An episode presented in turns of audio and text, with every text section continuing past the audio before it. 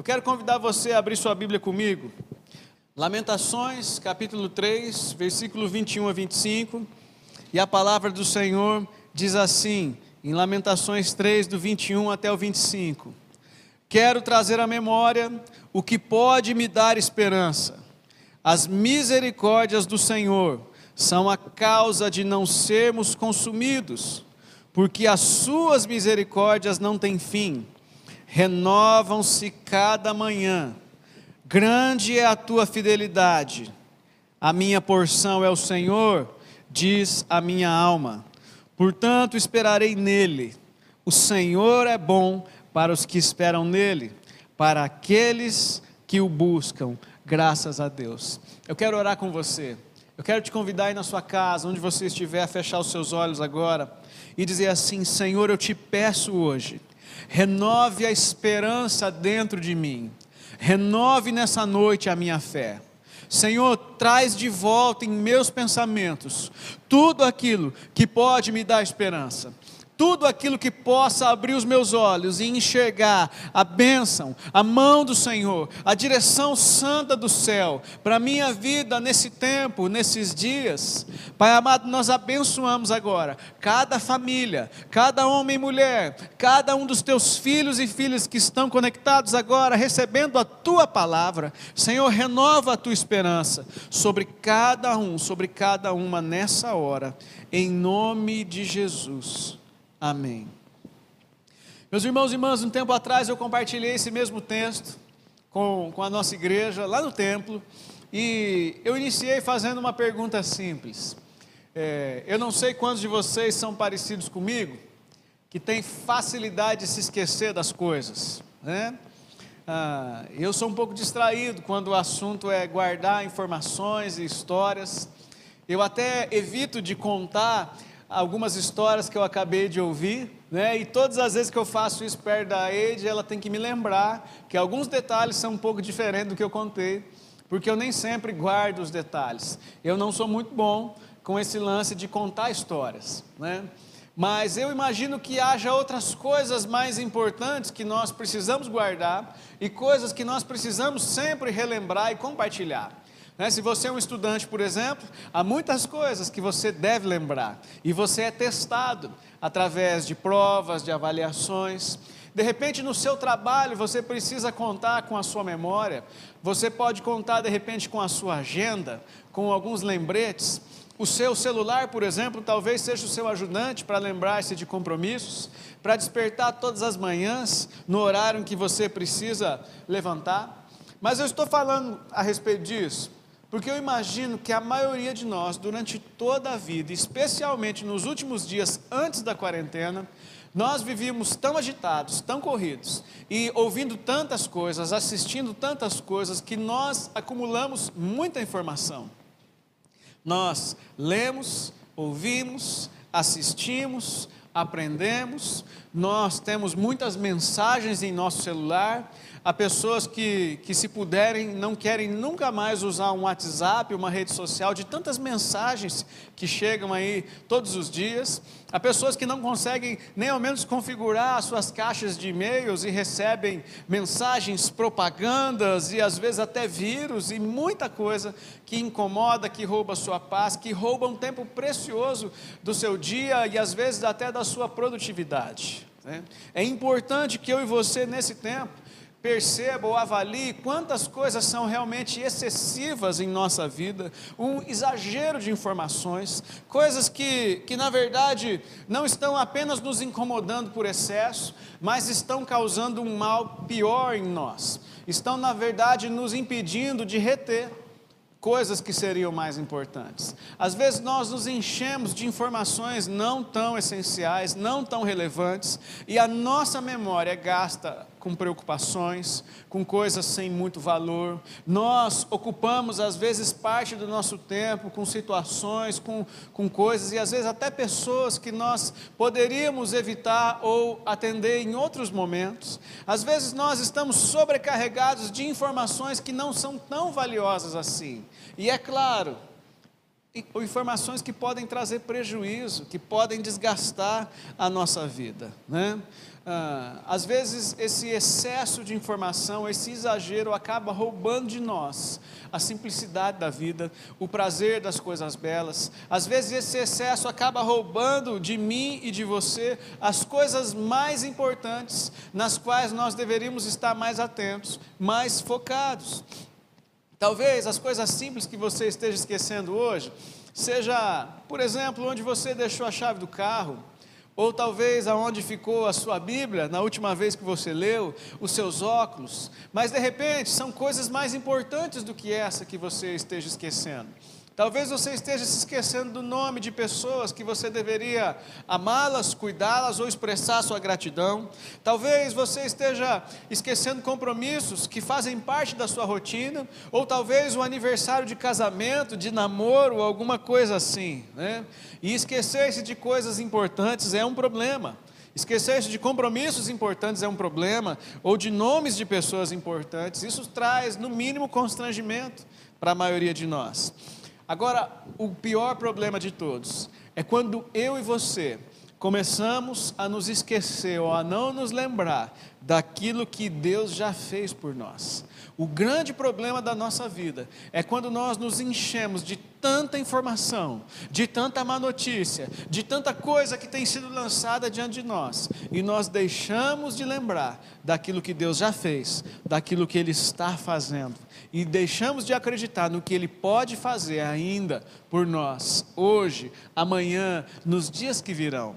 Nós não podemos perder de vista a grandiosidade, a soberania, o poder do Deus que nós servimos. Nós precisamos manter os nossos olhos no Senhor. O livro que você acabou de ler comigo, nós lemos um trecho de Lamentações de Jeremias. Nós lemos o capítulo 3, versículo 21 a 25. Mas se você ler do versículo 20 para trás, até o início do primeiro capítulo, você vai perceber que o livro é exatamente o que o nome diz um livro de lamentações, um livro de depressão, um livro de tristeza, o um livro de alguém que chora diante de Deus, porque a sua vida era dura, amarga, o seu tempo e a sua geração era um tempo e uma geração de muito sofrimento. Jeremias está contando nesse livro a respeito das problemas e lutas que ele estava passando, a destruição total pela qual Jerusalém havia passado e do templo que havia sido totalmente destruído pelos babilônios. O cenário era horrível, era um cenário de tristeza, de morte, de dor. Agora, eu resolvi ler com você nessa noite, do versículo 21 em diante, porque eu entendo que para os dias que nós estamos vivendo, esse é realmente um texto poderoso. Essa é uma chave sobrenatural para eu e você tomar posse e viver muito bem os dias que Deus tem colocado diante de nós. Eu tenho ouvido de alguns pastores, líderes, de homens relevantes, de mulheres importantes no nosso tempo, dizendo o seguinte: que o nosso futuro ele tem muito a ver com a forma como nós decidimos olhar para ele. A nossa visão, a perspectiva, os óculos que nós escolhemos usar nesse tempo vão determinar em muito os dias que virão pela frente. Agora eu entendo que é mais do que isso. E eu quero usar a palavra para dizer que a nossa esperança precisa estar no Senhor. E se nós aprendermos a olhar para quem Ele é, para o que Ele já fez, com toda certeza nós vamos continuar acreditando que hoje, amanhã e depois, Ele vai continuar sendo um Senhor poderoso, soberano, acima de tudo e todos, manifestando sinais, prodígios, bênçãos e alegrias sem fim. Olha o que esse homem diz no versículo 21, primeiro versículo que você leu. Jeremias ele resolve mudar toda a história, todo o enredo do livro. Até ali ele vem fazendo as suas lamentações, expressando a sua dor, a sua tristeza, mas aqui é como se esse homem desse um basta em tudo aquilo que, que de ruim que estava acontecendo, toda aquela visão triste, por mais realista que fosse, era uma visão negativa, uma visão de decepções, de frustrações, mas ele resolve se posicionar de uma forma revolucionária ele diz: chega. Chega de maldição, chega de tristeza, chega de dor, chega de sofrimento. Nós vamos mudar a história a partir de agora. Então ele diz: Eu vou me lembrar de tudo aquilo que me traz esperança. Eu não vou olhar apenas para o que os meus olhos veem, eu quero olhar para aquilo que Deus já fez, eu quero trazer em minha memória as palavras que o Senhor liberou lá atrás sobre mim. Quando você lê o primeiro capítulo de Jeremias, ele diz: Eu fui escolhido no ventre da minha mãe, eu fui escolhido pelo Senhor desde o ventre da minha mãe. A história nunca mudou, o projeto de Deus nunca mudou, e por mais que o cenário fosse triste, por mais que a realidade fosse dura, Jeremias está dizendo: Eu vou me lembrar do que Deus já disse. A Sua palavra não muda.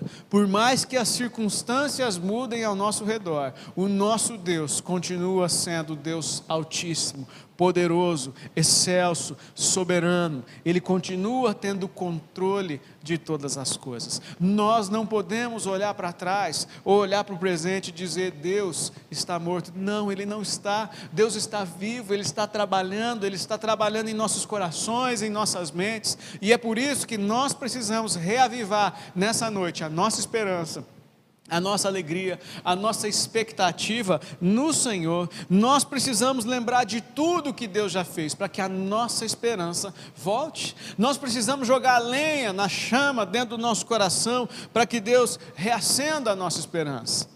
Você já perdeu a esperança em algum momento?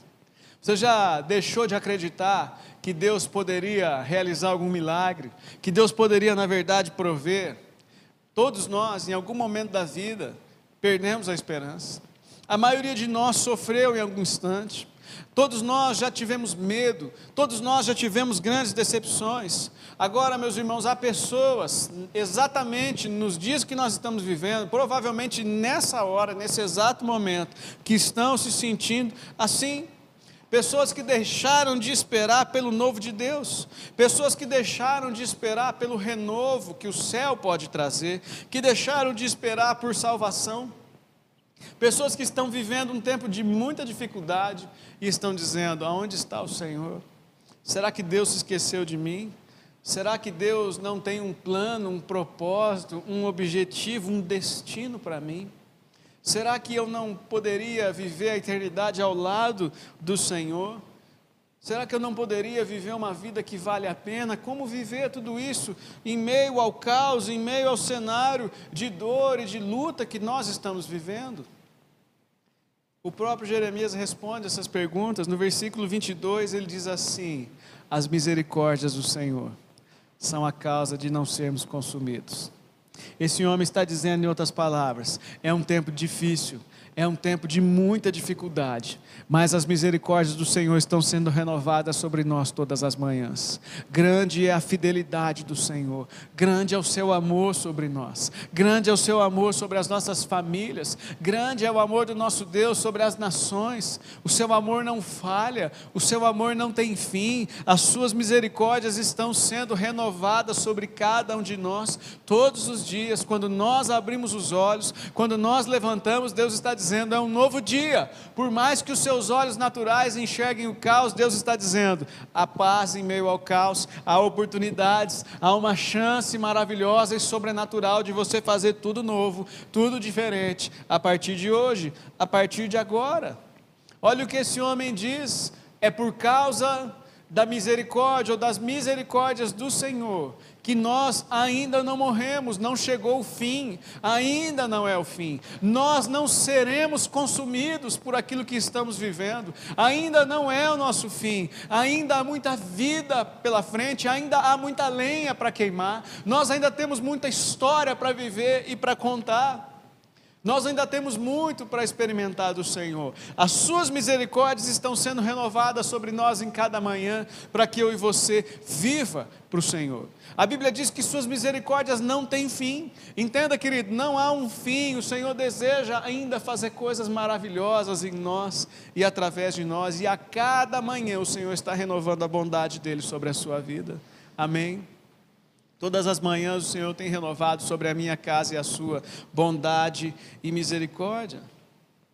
Eu te desafio nessa noite, ou provavelmente durante toda essa semana, eu quero te desafiar a não esperar o fim do ano chegar, você pode fazer isso agora. Você pode fazer o desafio da sua quarentena. Eu quero te desafiar a, a, fazer uma lista de tudo de bom que Deus fez até agora, pelo menos na quarentena, aí na sua vida, na sua casa, na sua família. Faça uma lista de todas as provisões, de todos os milagres, dos livramentos que Deus deu a você, dos motivos de louvor e adoração que Deus colocou em seus lábios. Há muitas coisas que Deus operou nesses poucos dias de quarentena. Há muitas coisas que Deus fez em tão pouco tempo. Nós precisamos trazer à memória aquilo que Ele operou, aquilo que Ele está fazendo. Em Lucas 17, versículos 11 a 19, nós lemos a história da cura dos dez leprosos. Você conhece, essa é uma história muito famosa, é uma história que fala a respeito de gratidão. A Bíblia diz que dos dez leprosos, apenas um volta para agradecer a Jesus por aquilo que Jesus havia feito por ele. E o Evangelho de Lucas conta-nos que esse homem era um samaritano. Isso quer dizer que de todas as pessoas, ah, esse homem era o mais improvável de todos. Samaritanos e judeus não se davam e provavelmente um samaritano nunca se humilharia diante de um judeu, porque naturalmente os samaritanos já eram humilhados e expostos pelos judeus. Os judeus consideravam os samaritanos inferiores. Então esse homem põe de lado nessa hora toda a diferença, todo o passado, tudo aquilo que ele havia recebido durante gerações e ele resolve olhar para aquilo que o próprio Deus havia feito por ele. E então, o próprio Jesus se admira com a postura desse homem. A Bíblia mostra a admiração de Jesus pela postura que esse samaritano tem. Quando esse homem volta diante de Jesus e agradece por aquilo que Jesus havia feito, esse homem recebe não apenas uma cura física, mas ele resolve mais do que isso. Ele, ele, ele tem a, a bênção de ser salvo pelo Senhor, ele recebe salvação, ele recebe restituição. A Bíblia diz que as suas emoções são curadas, o seu corpo, a sua alma, o seu espírito tem um encontro com o Senhor, as suas doenças deixam de existir. Aquele homem era excluído da sociedade, longe das pessoas que amava, longe de suas famílias, era alguém realmente desprezado, e isso havia causado sérias marcas na sua alma, muitas dores, muito sofrimento. Então esse homem vem para Jesus, ele vem expor a sua gratidão, e o Senhor Jesus o cura por completo. E o próprio Jesus tem uma admiração muito grande por esse homem. Olha o que Jesus faz por ele. A atitude desse samaritano atrai a bênção e o favor de Deus de tal maneira que Jesus resolve fazer muito mais do que ele havia pedido. Esse homem tem a sua identidade como filho resgatada naquele instante. Quando ele vem diante de Jesus para se humilhar, ele recebe também uma identidade nova. A partir de agora, ele é filho de Deus. Ele não é só um ex-leproso, um samaritano, agora ele tem plena convicção de que é filho de Deus ele é um cidadão do reino dos céus. Ele tem de volta a sua família, mas agora também ele tem uma família da fé. Ele faz parte da família de Deus, ele tem a sua dignidade restaurada, ele tem a sua liberdade restaurada, e nós precisamos nos lembrar que todas essas coisas estão disponíveis para nós. Se você já conheceu a Jesus, você teve a oportunidade de experimentar tudo isso que esse, que esse samaritano experimentou.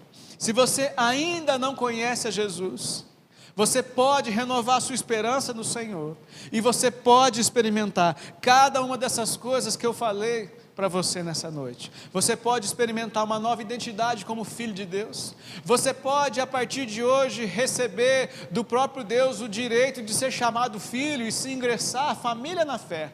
Você pode sim se tornar parte da grande família, da família de Deus. Você pode nessa noite ter o seu direito de fazer parte da família do Senhor. Você pode ter a sua dignidade restaurada. Você pode receber do Senhor uma liberdade sobrenatural para andar de cabeça erguida vida com a sua alma limpa, leve, lavada, com os seus pecados perdoados, cravados na cruz, com a sua vida lavada e remida no sangue de Cristo, o sangue que nos purifica. Você pode viver e andar como um filho, uma filha do Senhor, como um um vencedor, aliás, como mais do que vencedor, você pode viver e andar como alguém abençoado.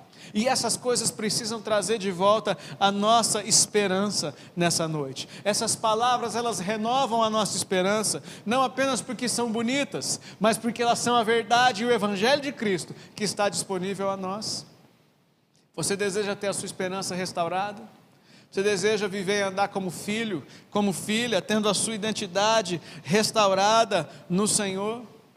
Esse homem, antes de Jesus entrar na sua história, era apenas um doente, um excluído, alguém sem esperança, totalmente desprezado. Mas quando Jesus entra, tudo muda. Havia muitos motivos para voltar. Para ele era impossível prosseguir sem poder voltar e se derramar diante de Deus para dizer muito obrigado. O Senhor mudou minha vida. É por isso que no versículo 24 de Lamentações 3, Jeremias diz assim: A minha porção é o Senhor, a minha parte, a minha herança é o próprio Deus, o melhor da vida é o Senhor. Jeremias está dizendo: o que existe de melhor na vida é o Senhor, mesmo que ele não reconstrua Jerusalém, mesmo que tudo isso não chegue ao fim ou não termine como eu gostaria, Deus continua sendo suficiente para mim. É exatamente isso que Jeremias está dizendo. E eu imagino que essa seja uma das perguntas que Deus esteja nos fazendo nesses dias. Querido, o que é que você tem orado e esperado da parte de Deus? Há crentes que estão apenas orando para que o coronavírus acabe. Mas sejamos sinceros diante de Deus, será que só isso é o suficiente? Será que só isso acontecer e nada mudar seria bom realmente para nós? Deus é suficiente para você? Deus tem sido suficiente, meu irmão, minha irmã, para você, nesse tempo e desse tempo em diante? Jesus tem sido bom. Você tem conseguido olhar para Ele e saber que Ele é a fonte de todas as coisas? Como está a sua suficiência em Cristo? Você tem conseguido enxergar essa verdade e depender dela? Se Deus é realmente suficiente para nós, por que é que nós ainda corremos atrás de tantas outras coisas que não nos satisfazem? Por que é que nós ainda colocamos a esperança em coisas ou pessoas que não são o Senhor?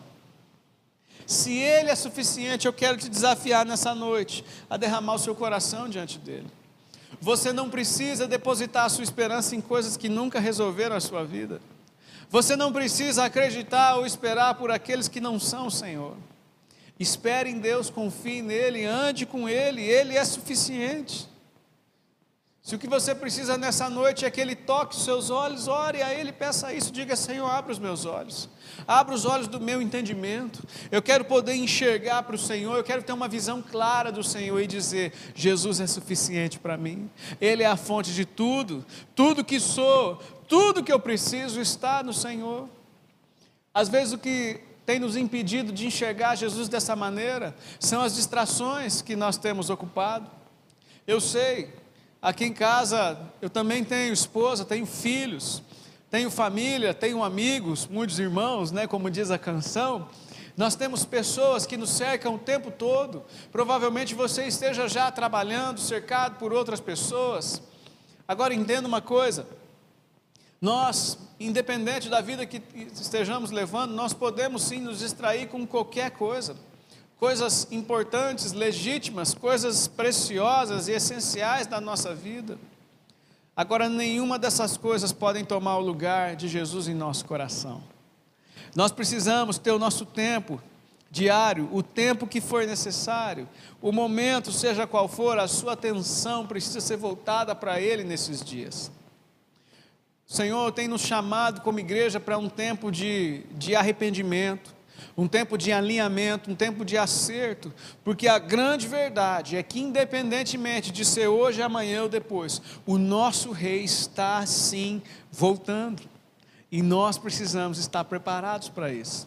A Bíblia diz que ninguém sabe o dia nem a hora, nem o filho e nem os anjos, mas a Bíblia diz que nós devemos estar muito bem preparados para esse dia.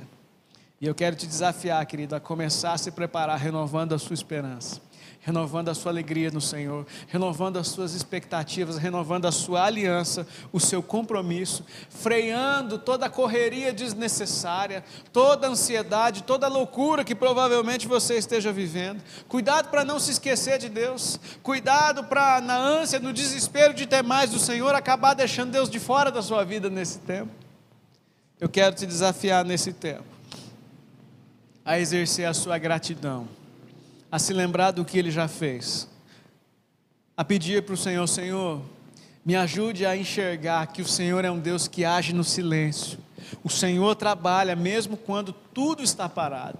O Senhor parou o mundo por um propósito. Faça-me entender que nesses dias em que o mundo parou, o Senhor não parou. O Senhor continua sendo Deus. O Senhor está trabalhando. E o Senhor está trazendo de volta a minha esperança, a minha alegria e a minha expectativa por dias melhores.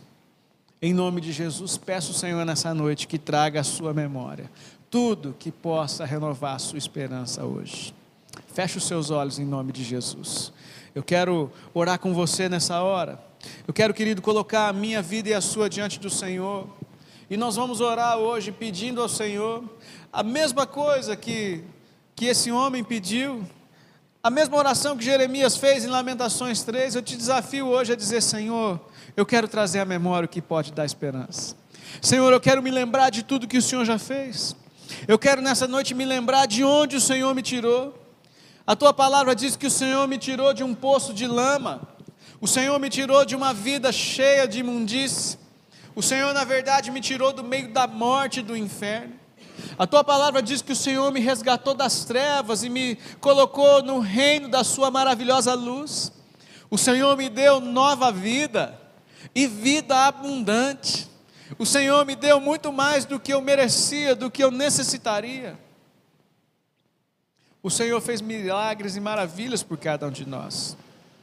Talvez, querido, se você que está nos assistindo hoje ainda não teve a oportunidade de entregar a sua vida para o Senhor nessa noite.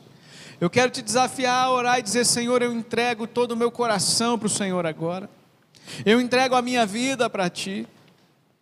Repita essa oração comigo, querido. Se você nunca entregou a sua vida para o Senhor, ou precisa ao menos nessa noite renovar a sua aliança, seu compromisso com Ele, faça essa oração. Diga a Ele: Senhor Jesus, nessa noite eu entrego tudo a Ti. Entrego o meu coração, entrego todas as chaves da minha vida, eu entrego o meu futuro em tuas mãos. Diga isso a Ele agora. Diga, Senhor, eu entrego o meu coração a Ti. Eu entrego o meu presente e o meu futuro. Eu entrego todos os meus dias em tuas mãos. Eu reconheço que sou pecador, que eu preciso tanto do teu perdão, da tua graça, da tua misericórdia. Perdoa-me, limpa o meu coração, limpa os meus pecados. Escreva nessa noite o meu nome no livro da vida. Eu quero ser chamado de filho, filha de Deus a partir de agora. E eu quero viver cada um dos seus planos e projetos para a minha vida, para a minha família, para o meu lar, para o meu futuro. Eu quero viver debaixo da tua poderosa mão. E daqui em diante eu quero me lembrar de tudo o que pode me dar esperança. Eu quero me lembrar que o Senhor está vivo. O Senhor reina para sempre. O Senhor é o Todo-Poderoso. O Senhor é meu Pai e eu sou herdeiro de tudo aquilo que o Senhor tem.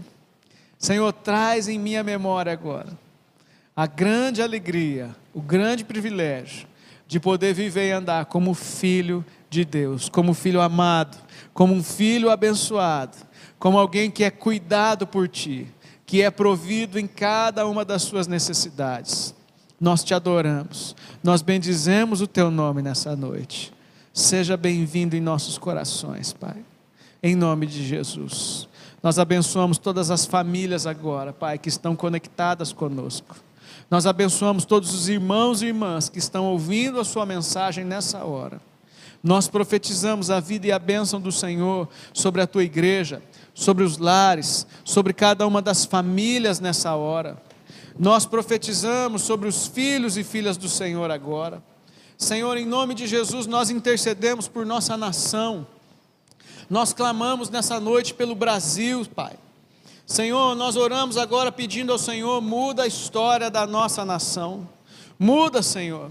Nós colocamos diante de Ti, Pai, todas as autoridades, colocamos diante do Senhor o governo dessa nação. O Senhor é o Deus do Brasil. Nós colocamos os estados, as cidades, cada município em Tuas mãos.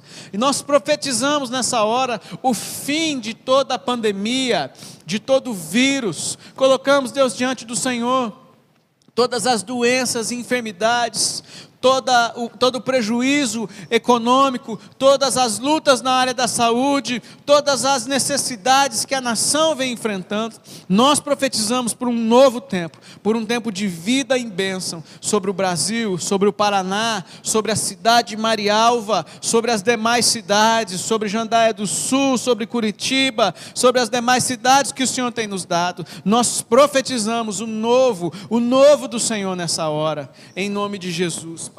Em nome de Jesus, que a bênção do Senhor possa nos acompanhar nesse tempo. Que a bênção do Senhor seja derramada agora, Pai, sobre cada um dos filhos e filhas do Senhor, sobre cada um dos servos e servas. Que o Senhor possa entrar em cada lar agora, Deus, derramando o favor do Senhor, renovando a esperança, a alegria, a expectativa por dias melhores. Nós abençoamos os lares agora, Pai. Abençoamos cada família. Nós profetizamos uma semana de vitória, uma semana de bênçãos, uma semana de muitas novidades vindas do céu, Pai. Em nome de Jesus. Amém. Graças a Deus.